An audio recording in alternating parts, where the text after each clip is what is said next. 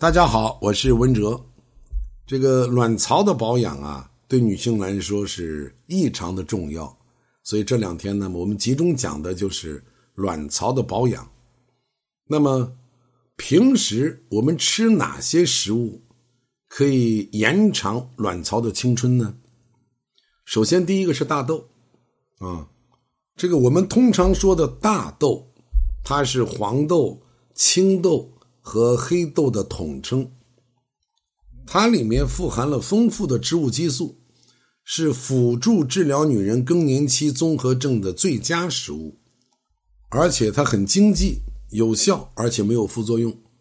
另外，大豆里面啊，还含有较多的蛋白质、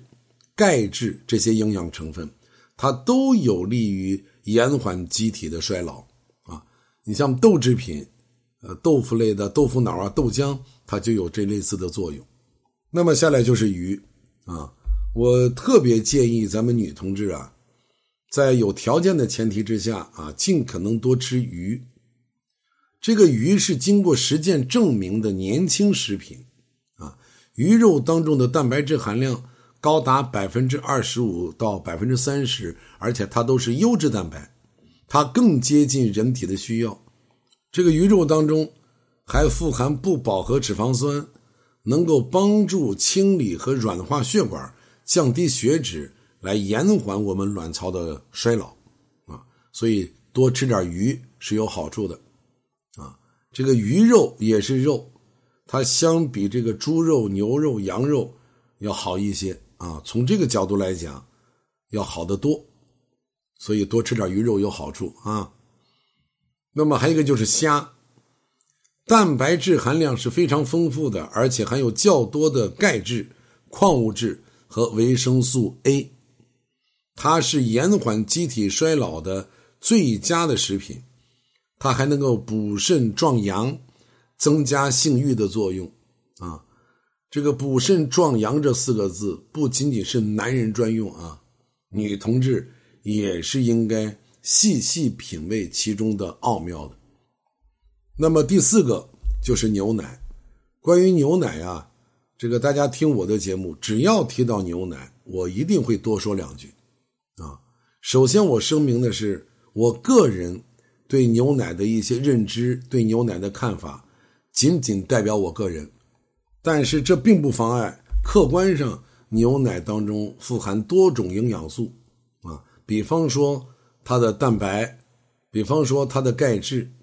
啊，所以牛奶也可以把它作为防止卵巢早衰的重要的一个食物。那么我们在选择的时候，我个人的建议啊，还是我个人建议，就是能晚上喝牛奶，就绝对不要在早上喝牛奶，啊，能用酸奶，就不要用一般的这个牛奶，啊。能喝这个脱脂牛奶，就不要乱用这个奶粉啊。那么有延缓卵巢衰老的这个食物，就一定也有能加重卵巢早衰的食物，所以我们在日常生活当中应该规避啊。你像这个烟草，实际上我个人啊，尤其像我们这一代人，这个对女人抽烟呢，一直是没什么好感的。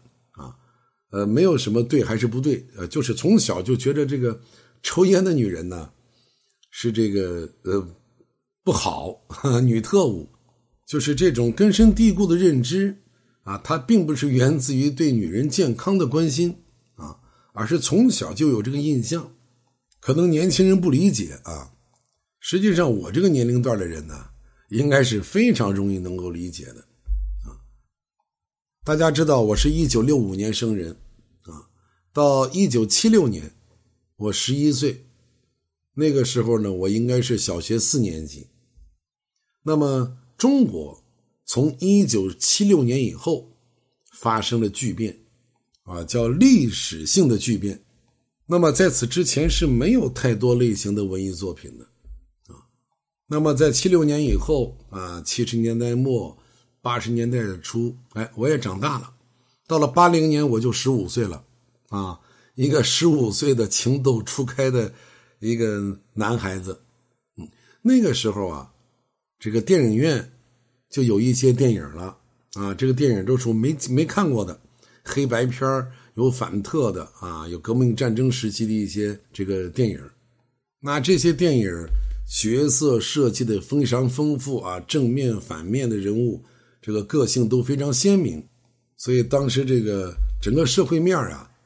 就如沐甘霖啊，就像干渴已久的大地来了一场春雨一样，大家都非常的欣喜。那么这个小孩就爱学什么呢？他爱学这些反面人物啊，《渡江侦察记》里面陈数啊，老艺术家，当时很年轻，演那个敌情报处长啊。我们愿意学那个什么朴志高。那么在这些影像当中啊，有一些角色，女性的反面角色，比方说女特务，她叼根烟，我们就认为她是个坏人，所以从小对女人抽烟呢。好像就有些看法啊，这是我们这一代人的记忆。但是现在咱们长大了，咱们讲的是健康啊，对女性卵巢的保养，这个烟是不利的，不好。烟草会加速女人的衰老，会使你的雌激素分泌减少，它会危害女人的生育能力。我在这里要跟咱们一些这个比较年轻的。一些白领们讲一下，现在生活压力比较大，有一些这个女孩子啊，她也喜欢玩世不恭啊，这个或者想缓解一下自己的压力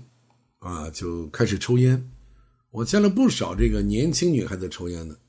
啊，我在北京、在沈阳、在武汉啊，在南京、上海，我见到过很多这个写字楼底下啊，这个休息区。年轻的女孩子们在抽烟，啊，呃，我还是要强调一下，不是我个人的喜好啊，不是我年轻的时候、小的时候对女人抽烟那种啊不良的那种印象啊，那个时候很幼稚。但是我们站在对女人身体的这种关心的角度来看，啊，呃，抽烟并不好，尤其是对育龄妇女。会危害他们的生育能力，而且会消逝女人青春的容颜。与不吸烟的人相比较，吸烟的女人患有不孕症的可能性要高二点七倍，发生宫外孕的危险性要高百分之四十，这可不是一个很小的比例啊，这个比例很高了。而且患有功能性卵巢囊肿的危险要增加一倍。这个是抽烟，下一个就是喝酒，啊，实际男人女人都一样，男人是过量的酗酒不好，过量的抽烟也不好，女人呢是最好远离。现在这个生活比较丰富，哎呀，我发现现在很多女同志啊特别能喝酒，我妈就跟我说过，女人天生二两酒，啊，在现实生活当中我们也知道，这个女人呢一般不喝酒，但是喝起酒来啊。好像要比男人啊更能喝，很多女人特别能喝，但是喝酒会损害女人的性功能，会使女人更容易的衰老，会使女人更早的绝经。根据临床的观察表明，酒精中毒的女人大约有百分之二十五都患有性功能障碍。啊，我们一说性功能障碍，好像是男人的事实际上，包括男人自己啊，对所谓的男同志的性功能障碍啊了解都都很片面，只是我们在这个平台啊不易展开去讲。但是，女性的性功能障碍，它的影响是深远的，而且调理起来也比较难。所以，作为咱们女同志啊，还是尽量的远离烟草，远离酒精。好，我们明天接着聊。